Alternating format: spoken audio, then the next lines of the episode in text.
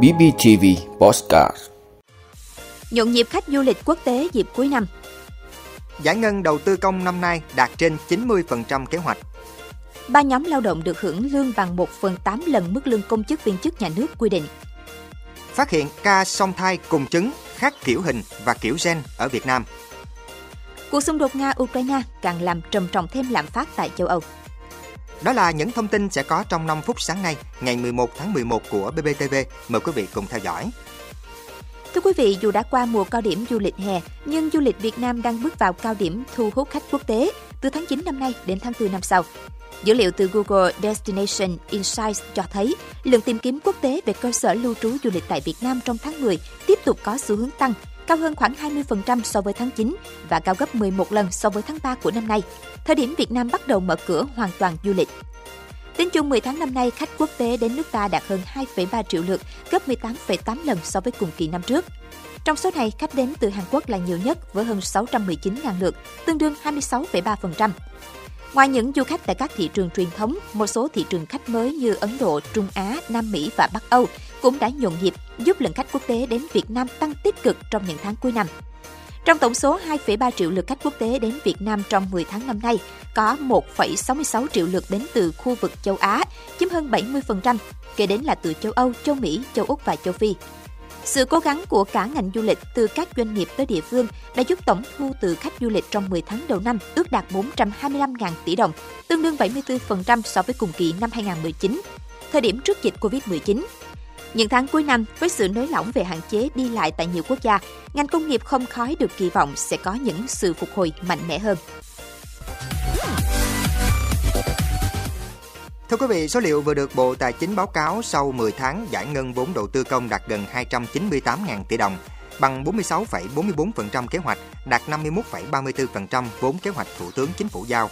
Như vậy, áp lực tăng tốc giải ngân trong 3 tháng tới là rất lớn, với gần 300.000 tỷ đồng nữa cần được đưa vào nền kinh tế. Tuy nhiên, theo Bộ Kế hoạch và Đầu tư, thì ước giải ngân đầu tư công năm nay sẽ đạt trên 90% kế hoạch. Để thúc đẩy giải ngân vốn đầu tư công, vấn đề chính vẫn là tăng cường kỷ luật, kỷ cương, tăng cường vai trò trách nhiệm của người đứng đầu. Bởi hiện hơn 76% vốn ngân sách là do phía địa phương quản lý, nên việc thúc đẩy giải ngân phụ thuộc rất lớn vào phía địa phương. Bởi cùng một mặt bằng điều kiện, thể chế, có địa phương giải ngân cao nhưng có địa phương giải ngân rất thấp. Theo Bộ Kế hoạch và Đầu tư, căn cứ tiến độ giải ngân hiện tại, kết hợp cùng với giải pháp quyết liệt thúc đẩy giải ngân vốn đầu tư công đã được Chính phủ, Thủ tướng Chính phủ đề ra ngay từ những ngày đầu năm và liên tục chỉ đạo xuyên suốt trong quá trình thực hiện. Ước thực hiện giải ngân năm 2022 vẫn sẽ đạt trên 90% kế hoạch. Tuy nhiên, hiện có tình trạng một số bộ ngành địa phương đề nghị giảm vốn đầu tư công năm 2022 do không có khả năng giải ngân hết. Điều này ảnh hưởng đến tiến độ giải ngân và gây lãng phí nguồn lực. Bộ Kế hoạch và Đầu tư đã đề nghị phải có chế tài đối với các đơn vị xin trả lại vốn bởi kế hoạch vốn đầu tư công được chính phủ giao cho từng đơn vị là chỉ tiêu pháp lệnh. Do đó, việc không hoàn thành chỉ tiêu này thuộc về trách nhiệm của người đứng đầu.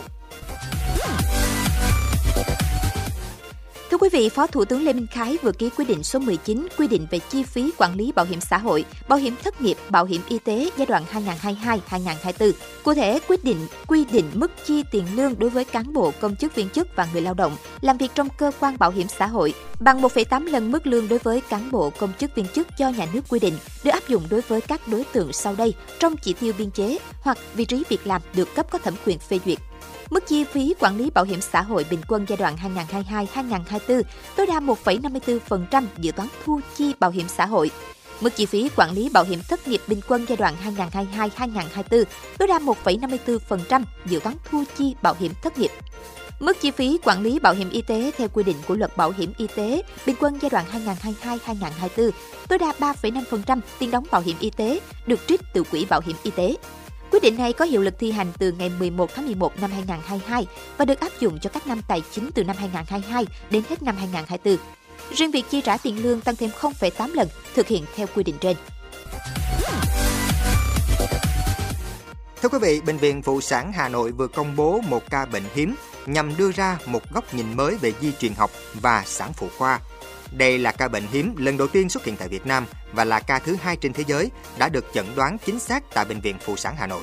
Ca song thai cùng trứng, một bánh rau, hai buồng ối, nhưng với kiểu hình và kiểu gen hoàn toàn khác nhau.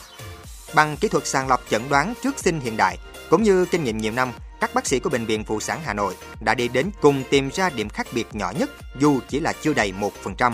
Những kết quả thu được trong quá trình phát hiện ca bệnh hiếm này đã đặt tiền đề quan trọng cho việc định hướng công tác theo dõi các bào thai, song thai được chính xác hơn trong thời gian tới.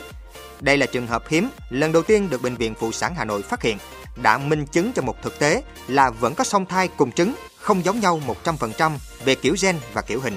Mặc dù tỷ lệ sống sót của những ca song thai này tại Việt Nam và trên thế giới là từ 40 đến 50%, nhưng phát hiện hy hữu này đã mang lại một góc nhìn hoàn toàn mới, sâu và rộng hơn cho ngành di truyền học và sản phụ khoa.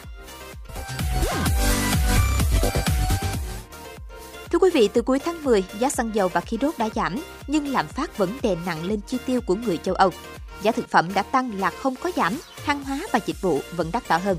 Lạm phát tác động tới hành vi tiêu dùng của người châu Âu, vì vậy các cửa hàng thực phẩm giá rẻ đông khách hơn. Ngân hàng Trung ương châu Âu không có biện pháp nào khác là theo cách của Mỹ và Anh, tăng lãi suất cơ bản. 11 năm nay, lãi suất cơ bản khối các nước sử dụng đồng tiền chung euro ở mức 0 hoặc thậm chí thấp hơn. Giữa tháng 7 được nâng lên rồi tháng 9 nâng tiếp nhằm kiềm chế lạm phát. Ông Bruno Le Maire, Bộ trưởng Tài chính Pháp cho biết, chúng ta phải xác định một chiến lược ứng phó bởi vì khủng hoảng năng lượng còn kéo dài. Những vấn đề đối với khí đốt và dầu mỏ sẽ không thể giải quyết được trong một sớm một chiều. Từ trước khi Nga phát động chiến dịch quân sự tại Ukraine, giá năng lượng đã tăng. Cuộc xung đột càng làm trầm trọng thêm lạm phát tại châu Âu. Ngân hàng Trung ương châu Âu bây giờ chỉ cố gắng kéo lạm phát xuống được tới đâu thì được, chứ không còn nhắc tới mục tiêu đưa tỷ lệ lạm phát tại các nước tiêu đồng euro trở lại mức 2%.